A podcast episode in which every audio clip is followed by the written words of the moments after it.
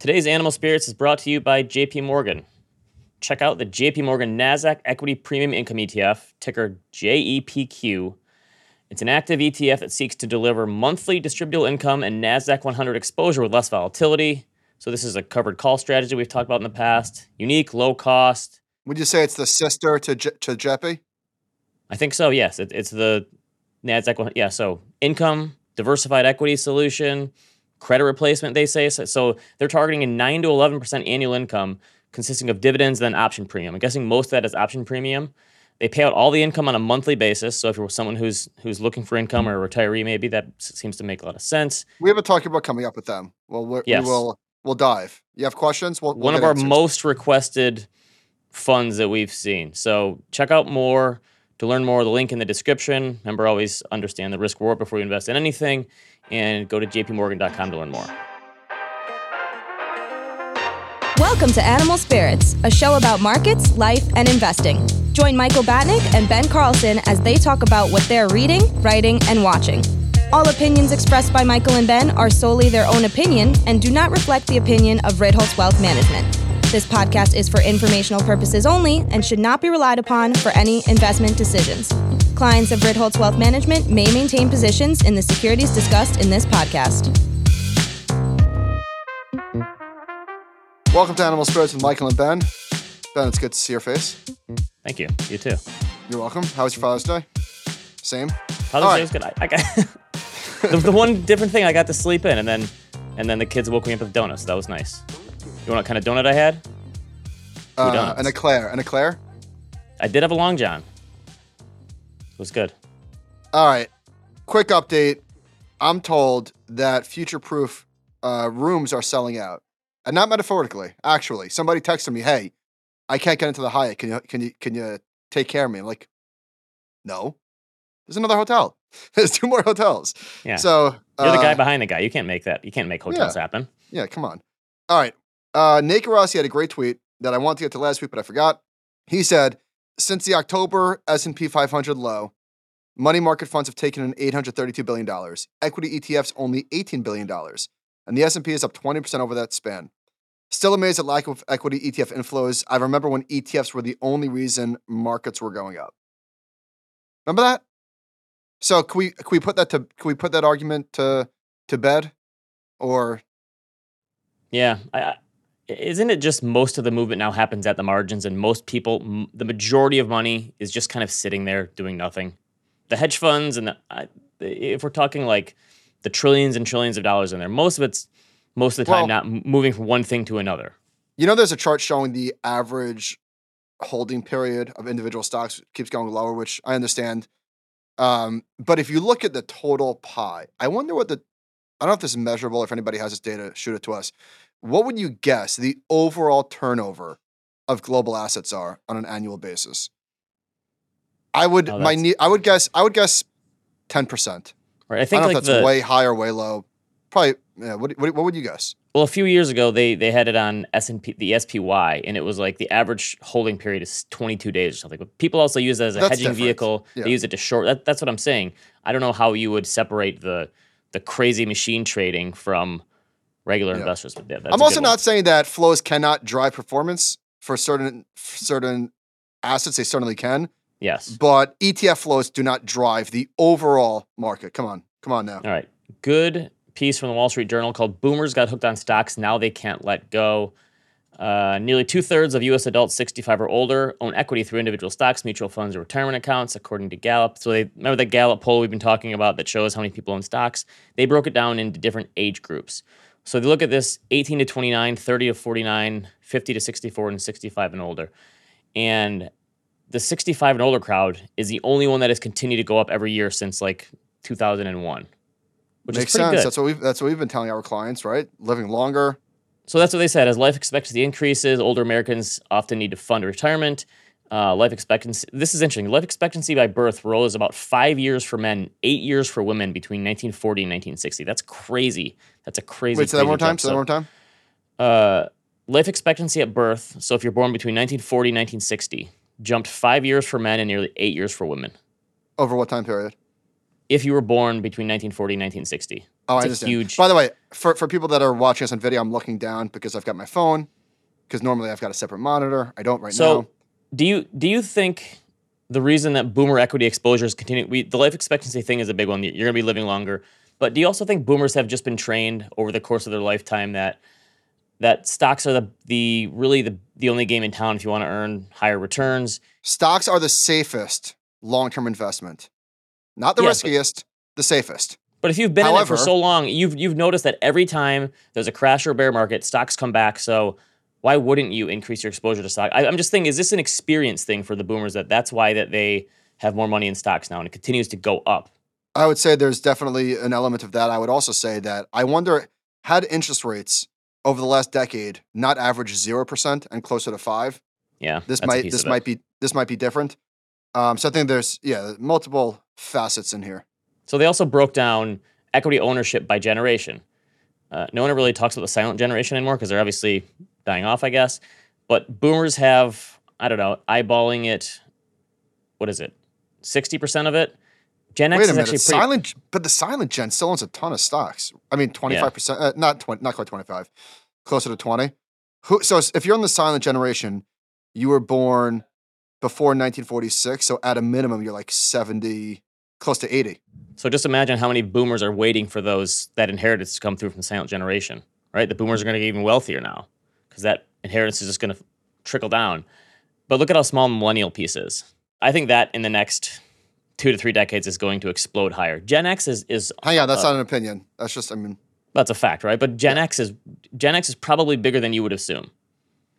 Because it, look at it, it dropped to almost zero in 2008, and now it's above 25%. Not bad. Uh, I'm going to start having to charge for uh, ad hoc research, but someone asked because we talked last week. I said, I, sh- I showed the different unemployment ranges, right? I said when unemployment is high, returns are better. When unemployment is low, future returns are worse, right? wait, before you dive into this, can I just say one, sorry to cut you off. Can I just say one thing just before we leave the population thing Mhm. or the demographic thing? People were saying that I had a terrible take on demographics. Quite a few people were saying this or Hey, you, got population. dun- you got dunked on a little bit because you, you said you was- didn't care. Yeah, how is that a take? I'm just saying I don't. It's not that it doesn't matter. Of course it matters. It matters a great deal. I'm just saying it's not something that I find super interesting. That's all. You can't do a candlestick chart on population growth, so you're you're out on it. Yeah, I'm just saying. Yeah, no, it matters. Uh, obviously, unless uh, maybe I gave some, maybe I did give an opinion. If, if I did, I don't quite remember. But my think you- generals, my general take poo-pooed is it. just- you, you, yeah, you just, you're not there. Oh, you did I? care. I didn't mean to poo-poo it. It's just personally, I don't find it super interesting. That's all. Back to you. All right. So someone asks, along with that unemployment stuff, we've looked before at uh, stocks in higher or lower inflationary data, right? So when inflation is rising, stocks do worse. When inflation is falling, stocks do better. Someone said, Ben, why don't you show me inf- unemployment rising or falling? So I did this. Pre- yeah, it's a pretty simple one. I just looked at year to year. I just looked at annual returns. So 1928 to or sorry, 1948 to 1922, and I looked at is unemployment rate higher or lower over the course of a calendar year. I, I kept Can it I pretty guess? simple. Can I guess at the results? Sure. I'm, I'm going to guess there's nothing. There's no material impact one way or the other. There actually there was more than I thought, but they were both pretty good. So the unemployment rate is rising, you get 9.9% average returns. Okay. Unemployment rate is falling, you get 14% average returns. So it's Wow. better, but it's also Well, I guess no. You know what? That makes sense because if unemployment is falling, you're probably coming out of a recession. yeah, and you're yeah, you're in a Yeah. good strong economy. Do Okay. you know what the annual returns for the S&P are from 1948 to 1922? So you're taking away World War II, Great Depression, really Cl- total returns are closer to like 12%. it's like 11.5% per year. Pretty like Yeah. pretty amazing. I mean, you're starting Yeah. there where, like the 1950s we're about to have Do an mind- unbelievable do you mind- bull market. Uh, now show Japan. True. But I'm just saying like it's it's crazy if you if you just take off the Great Depression crash, how much better stock returns get. Anyway, even even with the Great Caveats Depression, I- abound. Caveats abound. There was no S&P 500. There was no way Yeah. to invest in, in a basket of stocks like that. Hey, you couldn't reinvest. But even I did this for a speech I gave a couple weeks ago. Do you know what the average returns were from 1926 to 1959, inclusive of World War II, Great Depression, 1930s malaise, all this stuff? Yeah, average annual returns. well, the 50s were a, a sick decade. So 7%. 10 per, over 10% per year from 1926 to 1959 because that's when they did the CRSP the CRSP data the, the first time they looked at those returns in 1960s What was it from 1926 to 1949? Zero? I don't know. I have to look. No, it's it's. I bet it's probably closer to seven, like you said. But I have to look because you're right. The the 50s were great, but I mean, it's just I bet you 1926 to 1949 is closer to zero than it is to seven. almost every single long term period of stocks in the U.S. stock market, if you look over like a 30 year period, is pretty fantastic. That's the mm-hmm. that's the takeaway. Well, how about this? Not to go down this rabbit hole, it's been beaten to death, but does the next 50 years look like the like the last 50 years? Like, are we going to get 8% from the next 50 years, give or take? Here's here's my take that I gave that, that I've given recently that back then it was the barriers to entry to get into the stock market were so much higher. The spreads were wider. The fee you had to pay one to three percent to trade a stock. Net returns were lower. So is that where it's going to shake out? Yeah, net returns were lower. So I think now fees are so much lower. Maybe gross returns will be lower. Maybe it'll Right. be more like six to eight percent versus nine to ten percent. But on a net Reasonable. basis, you're but on a Yeah. net basis because you're paying s- so fewer fees and you have the ability to defer taxes. You didn't have that in the past. I think the number I, I looked at recently. I got a new piece out today. You can look. Eighty-five percent of all money in 1965 was taxable.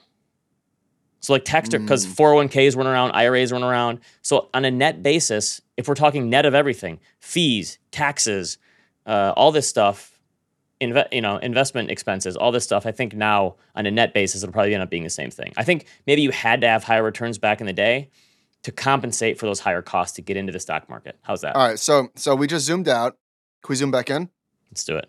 So market higher or lower at the end of the year? Have stocks gotten ahead of themselves?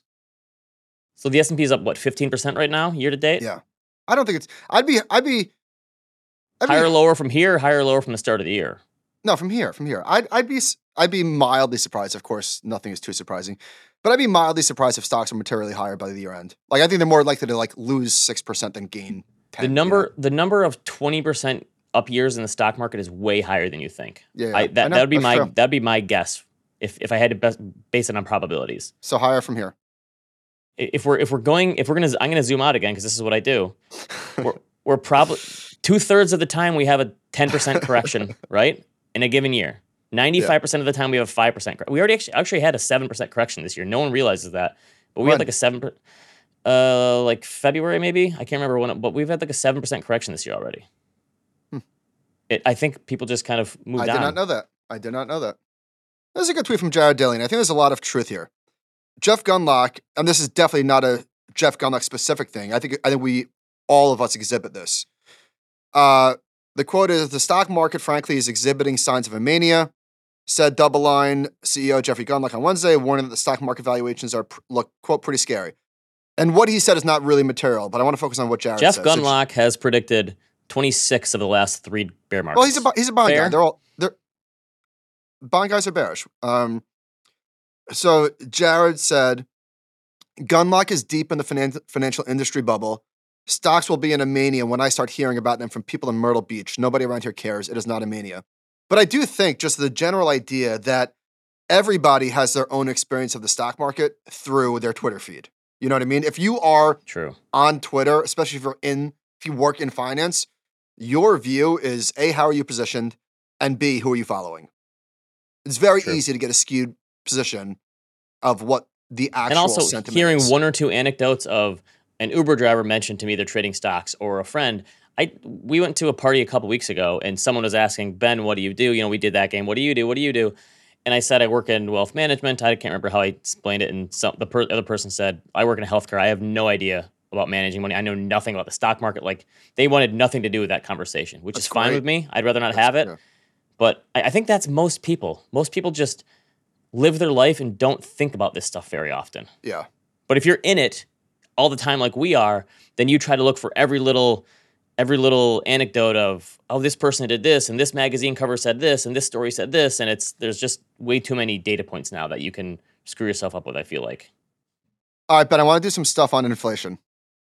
I made a chart of CPI, all items, that's the blue, the blue line. Energy is the gray line. And what the, the lines that I'm talking about for people that are not watching is the 12 month standard deviation of CPI. So energy is crazy, right? It's all over the place, which is why uh, core strips out energy. It also strips out food. And I'm looking at food, Ben. Does this look that volatile to you? Food looks as volatile as everything else. Yeah, that's actually kind of surprising because people always say go to the go to the grocery store if you want to see inflation. It's not, but it, so it must be just one-off items. But I'm saying core strips out food because it's an energy because it says they're volatile. But I'm looking, food doesn't look that volatile. No, you so you have all items here, food and energy, and, and food to me looks like all items. Correct. Anyway, uh, would be curious if anybody, uh, any economist listening or has a has an opinion on that. Um, all right, 12 month percentage chain for CPI. This is the BLS data website gives uh, a lot of good charts that you could play around with. So these are select items that are going down really fast. Uh, one is actually close to deflation. Disinflation is when it's going down when it's going down at a faster pace. At a faster pace, so it's still rising, but I'm sorry, at a slower pace than it had been previously. That's disinflation. Deflation is when it's outright the prices are down year over year. So not rising slower, down. So new vehicles, as well as food at home, are going down pretty quickly or rising less quickly. I feel like automobiles are the ones that we've been waiting on forever. And so that's happening. I'm, I'm going to talk to my dealership tomorrow to talk about a potential new lease. So I'll get back to you next week on how that goes. I'm a little nervous. You're not using a broker? I'm not I'm not in New York, man. I don't have like a lawyer and a broker on call for every transaction that I do. They don't have they don't have broker car brokers in the Midwest. I my own. I, I negotiate all my deals for myself. when I negotiate cable, internet, cars, I do it all. Ah, all right, well, I, I value I value service. Okay. I'm like Lamar Jackson. I don't need an agent. Medical care services is close to going down year over year for the first time. This data series goes back to 2003. How isn't that kind of interesting? I feel like that's the type of thing that never goes down. That's true. I, and as as I'm playing with all of these different, so it's uh, energy, electricity, apparel, medical care commodities, shelter. There's a million things. The prices almost never go down year over year. So Ben, look at the chart up top. CPI, just for all items. This is from FRED going back to 1950. Well, this is what we were talking about last week. You don't have a, a burst of inflation and then it just round trips and goes back to where you were. Inflation is always rising. We just always. We just, That's the point. Prices yes. never go down prices never go down. The last time there was deflation was after the GFC for for a couple of months, and then in the 50s for a minute, and right after World War II, which you know for for obvious reasons. But prices don't go down; they just don't. I feel like my voice went very high on that. Because if, if prices went down a lot, wages would be falling, and no one want, no one's gonna. People would be rioting if their wages were falling. So Ben, to that point, I mentioned food at home is coming down pretty good. Look at look at food away from home. This has been, this went like from 5% to 6% over the course of 21 to 22, peaked out at about 8.5%, and it's not coming down at all. The restaurants is, took advantage of it. This is the, this is, the kids' meal thing I was talking about. This is kind of wild. Jonathan sent me a picture of a hotel bar menu. He get, he said, "Guess where I am right now?" I said, "I know exactly where you are." Eighty-six tequila there. Eighty-six okay, tequila. So here's here's what I don't get. So look at this so I looked at the inflation rates in the UK, Germany, Italy, France, and the US. They're all way higher than us now, right? The UK is still almost 9%, Italy's over 8%, Germany's over 6, France is at 6. We're having like the, the best growth coming out of the pandemic of the developed nations, and our inflation is the lowest. How is that possible? I wish I, I don't have an answer. I but know. I feel like so I so uh, you never really know what the Fed is thinking, but I think I think one of the reasons they went so hard last year and were like talking the stock market down and really like like managing with an iron fist, ruling with an iron fist is because they thought the only way that they could really legitimately bring inflation down is through job loss and a recession. I, I, I feel like they looked at history and thought there's no other way to do this. Let's take our medicine now and move on. Which was and, fair. But I think now, in the back of their head, I think they're thinking, wait a minute, we could be heroes. Like, what if and I think this is like through no fault of their own that the US economy has remained so resilient that the Fed is thinking like, wait a minute, we did all this stuff and the economy is still chugging along. What if we could get out of inflation and not have a recession? Now why don't we tr- we actually try to thread this needle and go I think that's why they paused. I think they're looking at it like, wait, we actually could do this. Like we could be heroes and try this and I think that I think the Fed may be thinking that now and, and like going for that angle. Thoughts? a lot of the narrative last year was the the Fed wants you to lose your job. Jerome Powell wants you to lose your job. Was that was that were those headlines all over the place? Yes, that's what right? that's what he was saying. He literally yeah. said that. So so now they're saying that well, Yellen is saying that they think avoiding recession is possible. I think he said that too in the last presser, but he also said that the full effects of our monetary tightening have yet to be felt. So we're going to take a pause and reassess. My my one if I'm basing this on one segment of the economy, why I think like okay, I think the soft landing now is like a very it's it's way higher probability than I thought is housing. The fact that the housing market remains so strong. You saw the housing start data this morning when it came Yeah. out. We're, we're recording this Tuesday morning. The fact that the housing market has had these exorbitant interest rate increases and it's still just f- chugging along okay. It didn't get just totally decimated is just is shocking to me. I, I never would have well. believed that. Travel, Travel yes. as well. I thought that there was going to be a one-time spree of people saying, "Oh my god, I got to go on vacation." It's not slowing down. It ha- uh, not even a little. Yeah, I mean, I mean, you go out in the summer now too. People, it's like it's an excuse to spend money. I've got I've got something coming up here. Here, do this Bob Elliott thing. I got some stuff about the economy, like how much we love spending money. Okay. Bob Elliott had a really good chart. He said, even with 500 basis points of tightening, money just isn't all that tight. In past cycles, rates peaked more than 5% above core PCE inflation, which is personal consumption expenditure, and that's the Fed's preferred target. Today, the Fed's actions have brought rates just to match it, which is an interesting point. Like, just because rates are 5% doesn't mean that money is necessarily tight. True.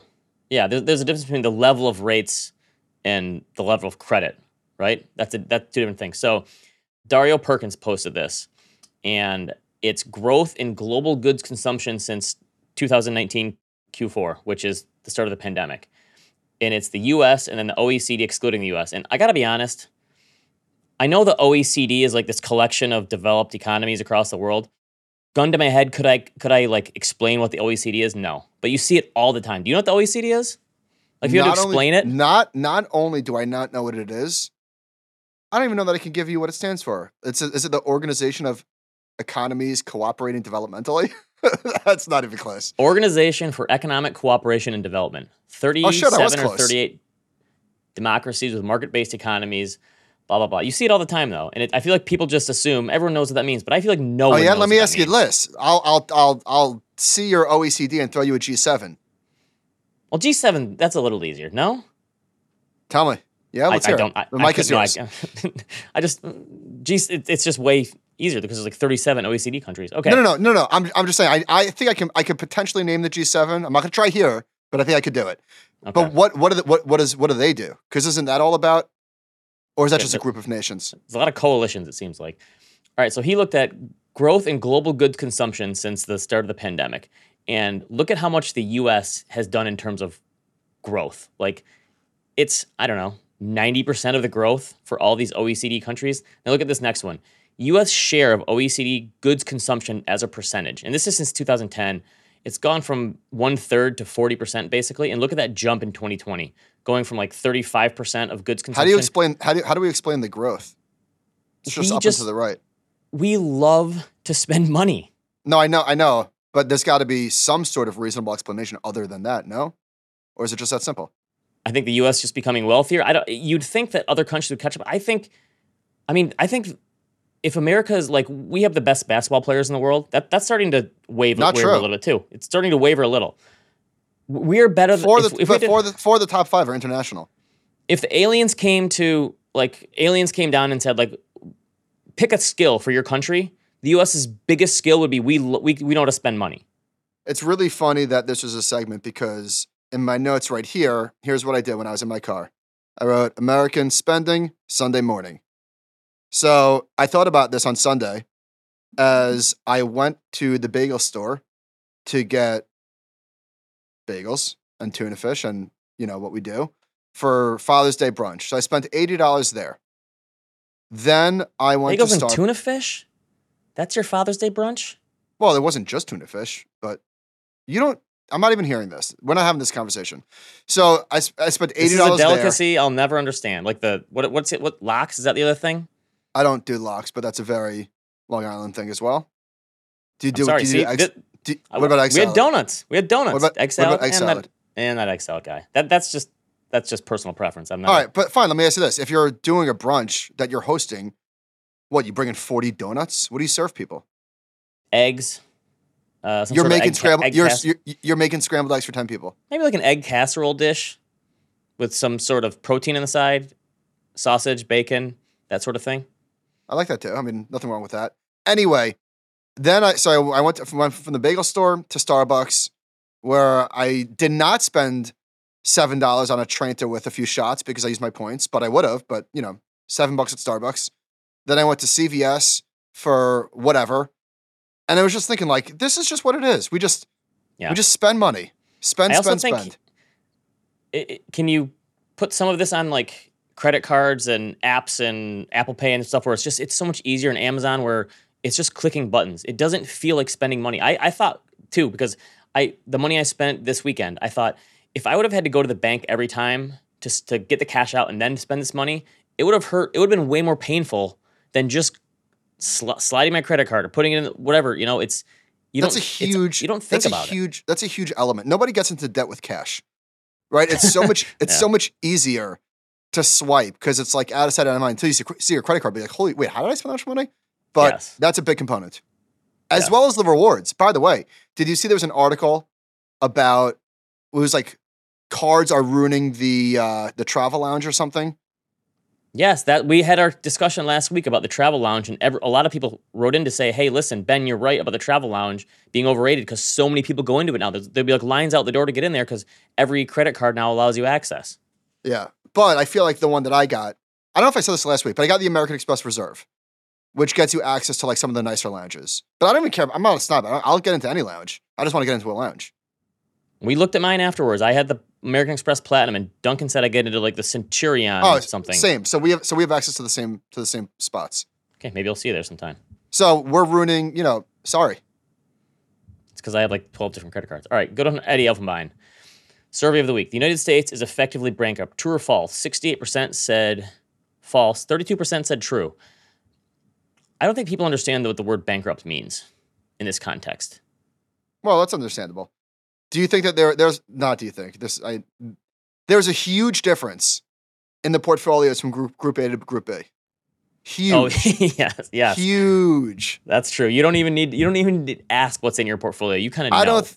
I don't think there's many bogleheads uh, that think the stock market is uh, the economy is bankrupt. no. The people who say the Probably United a lot States of is hard bankrupt, hard asset people. yes, they have physical stuff in a Yeah. safe. Yeah. Okay. Here's our good news of the week. We talked about some good news last week. People liked that one. This is from Axios. The estimated Gini global income inequality coefficient is at its lowest level in 150 years. So I think this this I don't know how the Gini we're talking about all the things we don't know how they work. They just they just are.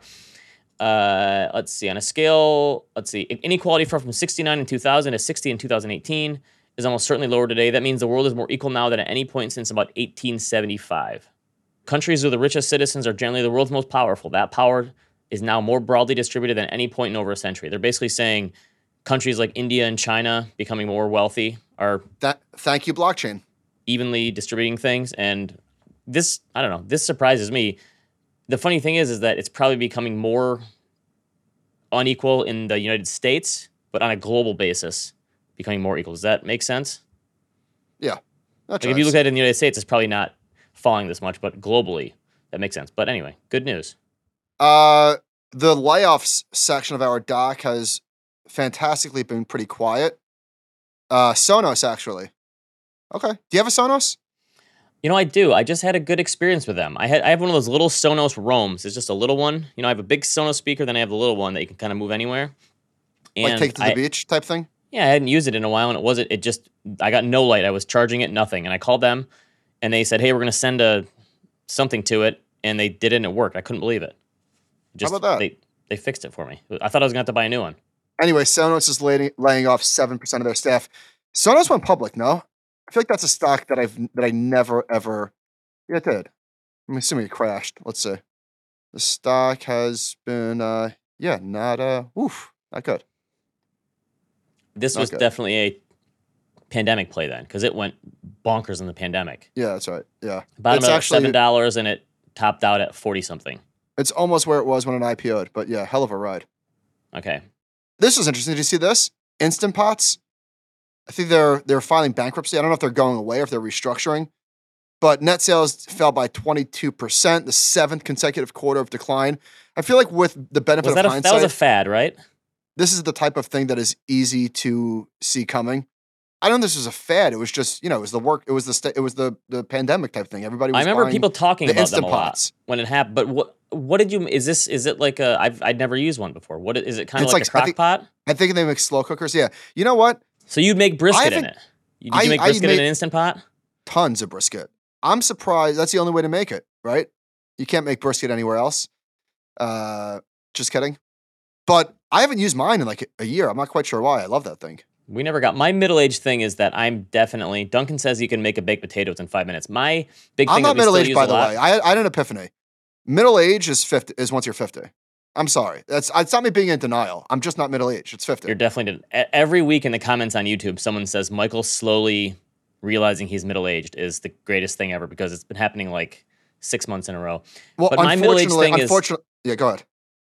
The air fryer. I, I've heard people say that like people swear by their air fryers.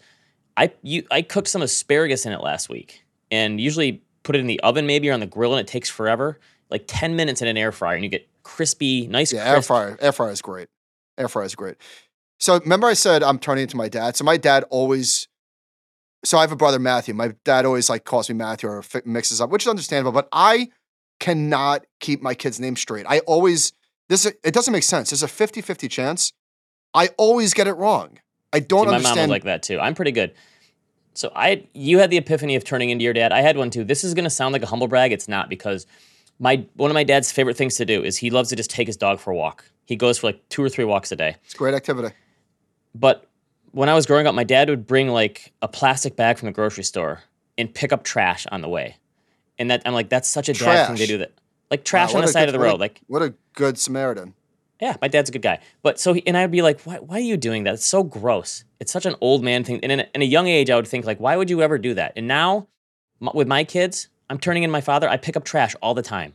Like, I want to get. your- is that you have, you have some pride in your neighborhood? well, my kids were learning about like littering and and like Mm. being kind to the environment, and so I started picking up. And my kids will now be like, "Dad, there's a piece of trash." And there's some stuff I obviously won't touch, but I, I want to get one of those walking sticks with like the sharp the thing on the end that you can stab Yeah, the tr- yeah, sta- I want to get one of those because Yeah. because once you start seeing it, it makes me angry that people just litter all the time. I hate it. Littering is gross. I'm not a fan of. I mean, I've, I've been in situations where people throw things out the window. I think it's I think it's a dirtbag move. You never you never got into I- I will- Men. I will flick gum, which is probably not nice, but but I won't throw a piece of I won't throw a donut out the window. Well, food is okay because that that's uh Are you being an serious? get it. Throwing Oh. food, right? Food's okay. Food's not littering.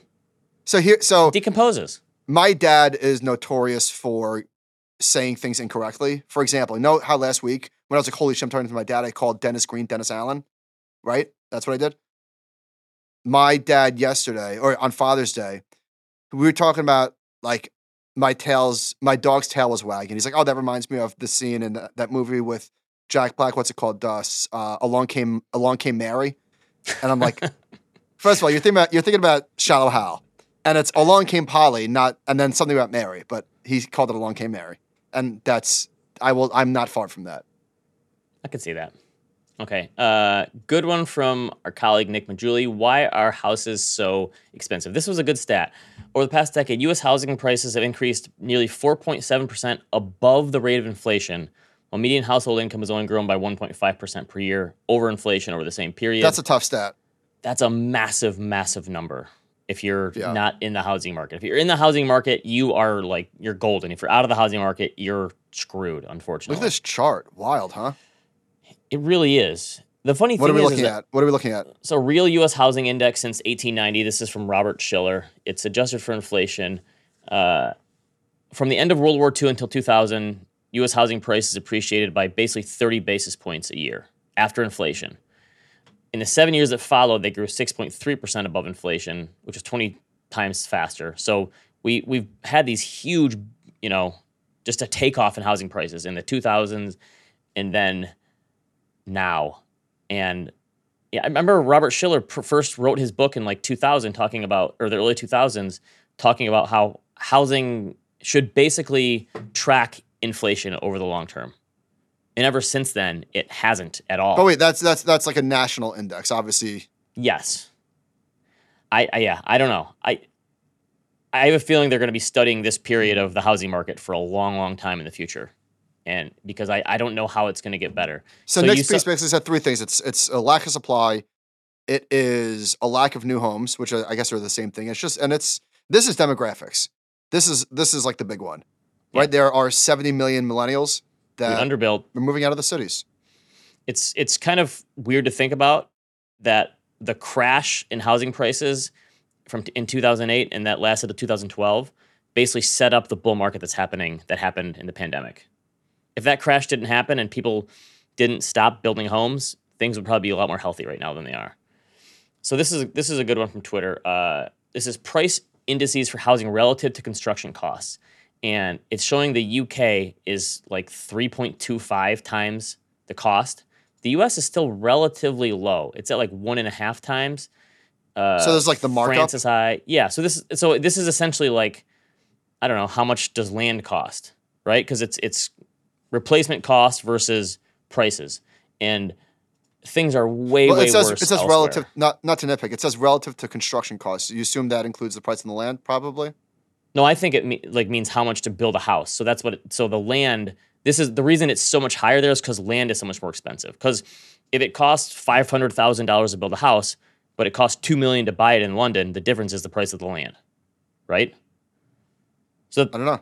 So yeah, this is yeah, this is stripping out land. So it's, it's basically just saying it costs to buy a house. It costs way more because it's so hard to get. Where you could actually build a house, but if you didn't have the land, who you're screwed, right? Look at the UK. That's wild. It's really, really yeah, exactly. They're they're in a way worse position than we are. Maybe that's why their uh, inflation is still nine percent. I don't know. Good one from Redfin here. One third of U.S. home purchases made in cash in April, up from 30% a year ago, comparable to 33% in February, which was the highest in nine years. Typical down payment, 52,500, which is pretty high, down 18% from a year ago. Uh, but look at this. Look at this typical down payment. If you go back to 2011, it was I don't know, 25, 30,000 dollars.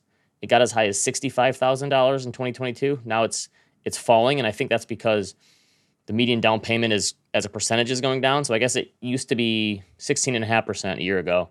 Now it's 13%. So I think housing prices rising and and interest rates being so much higher, people are putting less down, which honestly makes sense to me, Totally. right? I'd be I'd be You putting afford- you- down you- as I mean, little as I could. Yeah, Yeah, you could afford what you could afford. right. So yeah, people are trying to make it work by putting less down, which I think actually probably makes sense. Uh, no, we've talked about this a lot, but more than nine in ten mortgage holders have a rate below six percent. This is also from Redfin. Look at that, how that changes over time. Uh, let's see. Yeah, eighty-two percent have below five percent. So, yeah, it's it's it's not great. They gave this hypothetical about a buyer who bought in 2018 when home prices were on two hundred eighty thousand dollars median wise, and four and a half percent mortgages, which you know not three percent, but not bad.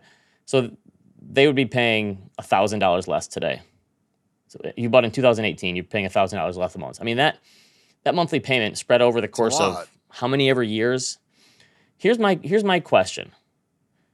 Why are mortgage rates so much higher than 10-year treasuries right now? I know we've talked a little about the reasons. Why aren't spreads coming in at all? Is this just a mortgage bond thing? Because look at this. I put this on a Y chart. Uh, the average historically, going back to 1971, Sean did this for us, 1.7%. Currently, it's like 3%. And, uh, over the treasury. So, because 10 year treasuries are not that high, they're 3.7, 3.8%. Well, Mortgage rates are 7 Why is it so much drives- what- higher? What drives the spread of mortgage rates? Is it demand? I, th- I think it has to do with mortgage bonds and the fact that you're not going to get Oh, prepaid. right. We've we've spoken about this. Yeah, yeah. But it's Joe and Joe and Tracy did a did a deep dive on this. I don't know. It just it's just hard to fathom the fact that the ten-year Treasury is still relatively low relative to history. Three point seven percent is pretty low for a ten-year Treasury yield. Not lower than it was in the pandemic, but it's still pretty low, and mortgage rates are still this high. I don't know. I'd be pretty angry if I was getting a new mortgage right now. Uh, did you see that? There's a chart from the Wall Street Journal about renters. We don't speak about renters that that much, but the new lease asking rents percentage change from a year earlier, according to Zillow, Redfin, and a bunch of others. Um, according to Redfin, the the prices are down year over year. So this is disinflation too, where prices are still rising, but the the speed at which they're rising is crashing. Are these going to go negative? This is good news. I think it probably will. I think Looks like it, are- right? Yeah. This is good news for people who decided to sit out the the home buying process and just want to rent, right? Yeah, yeah. That makes sense. Okay. Every year, Vanguard puts out this uh, How America Saves report because they have like, I don't know, trillions of dollars in 401k, IRA plans. This is so across the Vanguard universe of participants, 83% of eligible employees were enrolled in their employer's voluntary savings programs in 2022, which is pretty good. Eight out of 10 people who had a 401k enrolled in it. Uh, that's up 8% since 2013. But if you had automatic enrollment, 93% participated versus 70% with a voluntary enrollment. So that automatic stuff is good. What do you think the average savings rate is for someone in a Vanguard 401k? The average savings rate in terms of dollars or percentage? of their- Percentage. Percentage of. Their target is 12 to 15% to meet retirement goals, which I think is a pretty good target. I think that, that I, I'd be aligned with that. 12 to 15%. so let's say eight, seven or eight. Yeah, it's like 7.4%. But they said 20% of participants would need to boost their savings 1 to 3% and hit their target. It's pretty good. Not bad. I- But I, I like that 12 to 15% as a as, as a goal. Anything else interesting? Any like good takeaways, tidbits, if you will? Not real. I mean, there, there's one that shows they show the average deferral rate by income. And even over $150,000, the average is still only 8%, which I would have I've assumed would have been higher for 401. This doesn't I, this doesn't include a match. So with a match it's probably it's obviously a little higher if you get one. Ben, um, we've spoken about this a million times, and it's a topic that will just probably come up every so often because I don't think I think it's a trend that's up and to the right. Unfortunately, Steven Rattner had a tweet thread: "If the economy is so good, why are so many Americans grumpy about it?" So he shows different like opinions, surveys, if you will. Country on the right track. Everybody says no, or not everybody. Seventy-five percent of people say it's going the wrong direction. Optimism about the economy, not good. Consumer sentiment, terrible. Presidential approval, awful. Uh, Americans, and they said Americans feel a lot better about their own lives than they do about their country. 73% rate their personal situation as good or excellent, but just 18 people say the same about the US as a whole. And I don't think this is complicated. It's just social media for the most part, right? You have more access to what other people are doing, and we don't like other people generally the royal way, right? We like people that we know, and So there so, there was a there was a sad state of affairs. There was a story in the New York Times today called Your Brain Has Tricked You into Thinking Everything is Worse. And Derek Thompson summed this up on Twitter. He said, basically, your memory is biased towards positive information, which is nostalgia. So you think positively about the past, but our present focus attention is being biased towards negative information, meaning our general perception is that everything is always getting worse. We, we look at the past more fondly and positive. We think about the positives of the past. Yes. But in the in the present, we think about the negatives, and that means that's why we constantly think things are getting worse, even though they are definitely getting better for society as a whole. Which I thought Yeah. it, Yeah. that's a good piece. Good take. Good take. Uh, somebody sent us a check from Denver, Colorado. Was this Sean? Yes. Or is this okay? This is from Sean. I really would like to know what a strawberry daisy drink is. I mean, we can't. We have no room to talk since we drink Miami Vices, but there's a strawberry daisy on here, which I've never sure, heard it's of delicious. Um, although now that I'm examining this menu, who's drinking a strawberry daisy and getting miso soup? This looks like a sushi. Yeah, crunchy red. Interesting choice. I'm sorry, you don't drink daiquiris with sushi. Okay. But anyway, I don't. Eat, I don't eat sushi either. I, I, I'm, I'm just a. I'm a wimp when it comes to you. You like the finer things in life, I guess. me, I don't eat sushi. I mean, I'll eat like a. I don't eat seafood. I'll eat like a California roll. Oh, that's true. You and I went to a seafood restaurant once, and we both said we're out. Sorry. Yeah, don't eat seafood. So, but there was an employee wellness fee of 3%, which is, that's over the line. I'm sorry. It seems employee excessive. wellness, you pay your employee. We'll tip. So you know on the on the machines that ask for the tip now, you can you can write a little message there. And I saw one of them said like industry standard. Like they're they're pushing you towards picking a certain amount. You know? And I think it was like 20 25%. It was like a higher end. That's high. Listen, I grew up in the service industry, okay? Valet parker, caddy, only for a day. But I spent years parking cars, cabana boy, waiter. So I know from this. I take care of the people, but there's a time and a place. And an employee wellness fee is not one of them. Know what I tip my valet parkers? What? Although I'm debating about this. It might be too much. I might have to throttle it back. ten bucks a day, or ten bucks a park. Okay. It's so expensive to park at a hotel though, too. If you park at a hotel, it's like, I don't know, 70 or 80 bucks a night or something. It's ridiculous. That's a scam. Yes, that is a scam. All right, someone sent me this. Uh, credit card in front, HELOC in back. Home equity backed credit card. Lower rates, 8 to 15%. I've never heard of the company here before, but I talked about how people are going to be using their equity for different financial means. Wait, what is kinda this? so It's a home equity backed credit card, meaning your home equity is collect. I don't know how how that works. How you un- Okay. it's a credit card to unlock home equity. I honestly don't know how it works, but I thought I'm intrigued.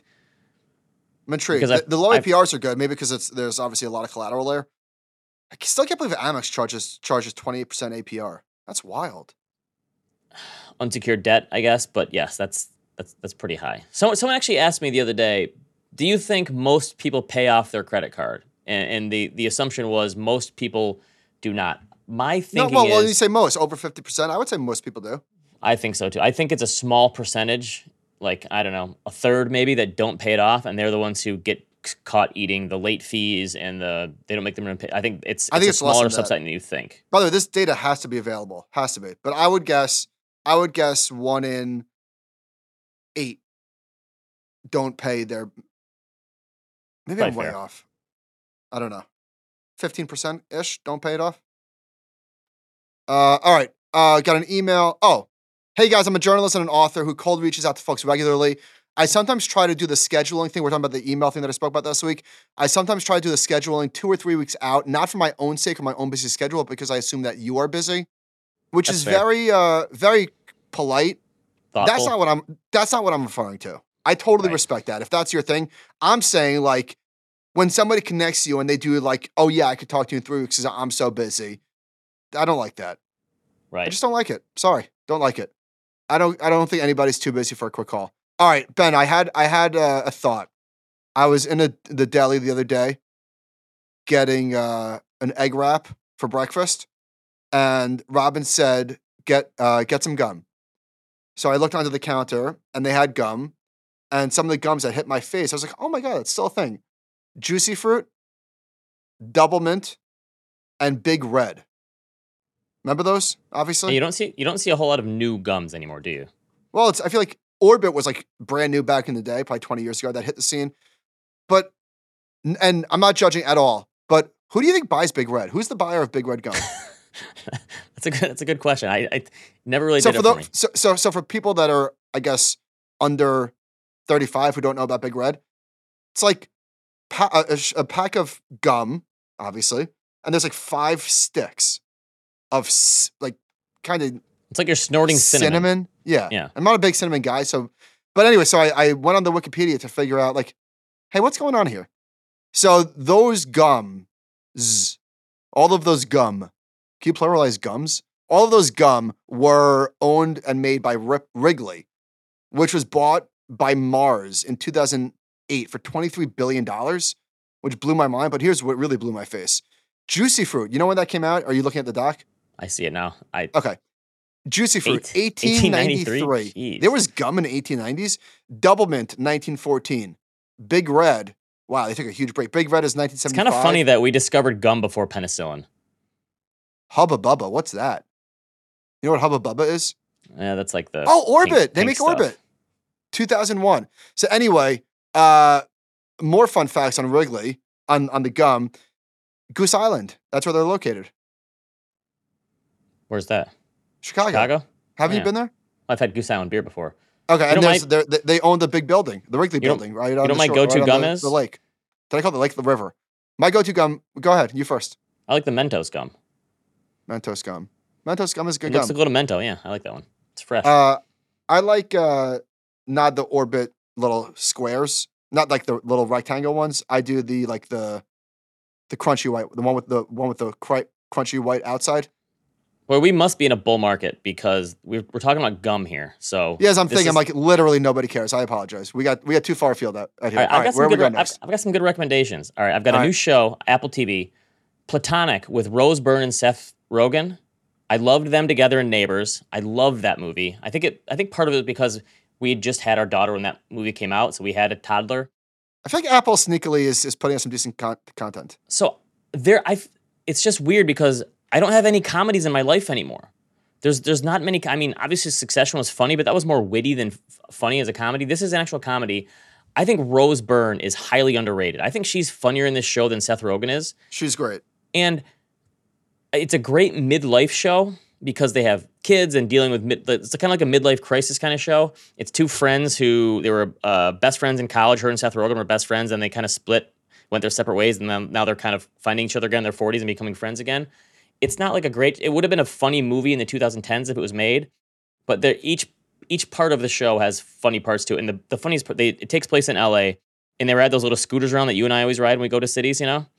And a running bit for some reason is Seth Rogen. Every time he sees one, he like drop kicks it or throws it. He, he hates the scooters and he pushes them over. And I feel like there has to be a backstory there, but it, it just makes me laugh every time. Speaking of LA, I'm going. I'm going next week. Will I get access to my lounge? We'll have to see. You'll have to give us a give us a review. All right. Uh, our new one of our newest advisors at Ritholtz slacked us a couple weeks ago, Eric, and said, "You guys have got to revisit The Graduate. It holds up really well. I haven't seen it in like 15 years. It's on Amazon Prime. I watched it. He's totally right. This movie could have been released now, and it would have worked. And I've got a few things to say. For I read the Mike Nichols book about it, and it's so funny because, or about- about Mike Nichols, who's the guy who directed it. And they said like when they picked Dustin Hoffman as the lead, everyone was kind of like, "Hey, he's okay." Like no one th- thought like this guy's gonna be amazing. They thought like, was "Eh, he like 25? How old was he? He looked like a baby. yeah, he was pretty young, but it it hold it holds up so well. The movie could release now and it would have been good. It's such I'm usually not a fan of like really weird movies like that because it does have a weird tone to it, but I love it.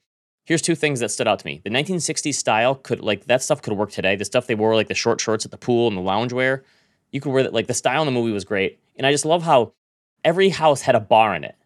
Like that was like a thing. Like you just had a bar, and you were you assumed if you go to someone else's house, you go get a drink because there's a Yeah. bar right there. Anyway, great one. I, and I, I have I a- watched that. Wait, hang on. On the graduate, I watched that for the first time, like two years ago, and you're right. Phenomenal movie. Yeah, it's so good. Uh, I have a recommendation for you. You so I've from the from the man who brought you Tropical Bros and Bird Dogs. Now you have now you need a pair of sunglasses that you can wear in your jet ski that are not expensive and won't fall off. Uh, Goodr sunglasses, G O O D R. Okay, G O O. I Well, put a link a in the shame- doc here for you. They're like twenty five bucks. They're rubber. They I wear them like in the pool, on the boat, when I go jogging. They don't fall off, and if they do fall off, they're twenty five bucks, and I don't care. So I have like four pair, and if they break, I throw it away and get a new one. Those This are your is- summer summer beach glasses. Okay, I, you know what? I will buy a pair because I always lose my sunglasses. The ones that I currently have, I feel like it's my longest streak. It's like two years, but I, I'm afraid to buy expensive sunglasses. I lose them. I just bought. I did buy uh, goggles for my jet ski, but I could. I'll, but twenty bucks on Amazon. I'll buy these two. Do Thank it. you. That's all I Uh, speaking of bird dogs, yesterday at the beach, some my wife's son was like, so her colleague listens to us, and the wife texted the friend that like my husband's buying a pair of shorts that your hus- that your friend's husband was talking about. My father in law like- bought some. Damn right, he's buying bird dogs. Nice. We we influenced someone. Okay, two things for me. I rewatched The Purge, which I haven't seen since it first came out. What year was that? Uh, It is just a really it's a really good idea. Even though I don't I'm not a huge fan of those kind of movies, it's a really good idea. 2013. Um, and I'm going to say it holds up because it's only 10 years old. It's an awesome movie, just a really kick ass movie. Yeah. Uh, and I watched last night a movie on Shudder. Oh, wait, before I get to that, do you know about this one, Ben? About my I'm holding my phone- I'm holding my phone to my screen. Yes. About my father. So this keeps popping up. It's a new one with De Niro and Sebastian. It's got to be horrendous. it didn't look great. It's it's got to be horrendous. What did it get? Uh, about my father. it's it's loosely based on his life. Who's? Sebastian Maniscalco. They got oh oh oh oh. I stand corrected. Okay, this is a winner. The critics gave it a 36. The audience gave it an 81. I'm gonna try it. That's a don't- winner. I don't have That's high a hopes, but I'm, I'll give it a try. Yeah, but when there's a giant spread favoring the audience for for for comedies, the audience is almost always right. I will True. definitely watch this. Um, okay, so I watched a movie called Influencer. You probably never heard of it. No. I I watched it on uh, on Shudder via Amazon, and it's a it's about an influencer who goes to Thailand and starts to get stalked by a stalker. and it's quite creepy. It's in the horror genre, I guess, but it's not. It's not scary. It's not like slasher. You know, it's just very creepy, very well done. And if you are into those movies, as you know, I am, I would recommend this. And as I bet, I see, I see, I see your, the wheels turning, and you're about to say something. But before you say something, let me just say my piece. Okay. I think you and others think that I'm the only pe- person that watches movies like this. Clearly, that's not the case because No, they get a made. huge right? Audience the- for it, Yeah, yeah. it's. I mean, there, there's there's got to be tens of thousands of us that enjoyed these movies. I just Maybe oh, even hu- maybe even hundreds. the horror. It's like horror and sports in a, or horror and uh, superheroes. That's that's the only thing carrying the movie industry the last ten years. But it just occurred to me that like you don't go to the movies wanting to like sit back and relax and just kind of like turn your brain off. You go to the movies to be like freaked out or thrilled or scared. Like you, it's like a tense experience. You love having a tense experience in the movies. That's not me. Yeah, guess what? I don't even know if I enjoy it, but I love it. Okay. Uh, and I found this. So Rotten Tomatoes did like the top hundred horror movies of the year. So that's how I found Influencer. Quite good. In fact, See that yeah, that, that I'll that's say the it, I'll say problem. it. If if there's I'll- hundred recommend it. horror movies in a year, that, that there's too many it. of them. But but you Nope, you there's obviously a market for them. All right. uh, all right. Uh, anything else, Ben, for the audience? I got nothing. All right. You know what? Before we go, it's almost July. How does this happen every year? Not- I'm just saying the year, You say you're not in midlife crisis yet. Summer summer is almost over. I know summer has that yet to begin, but it's almost July. It's the beginning of the end. You're an old man. Animal Spirits Pod at gmail.com. See you next time.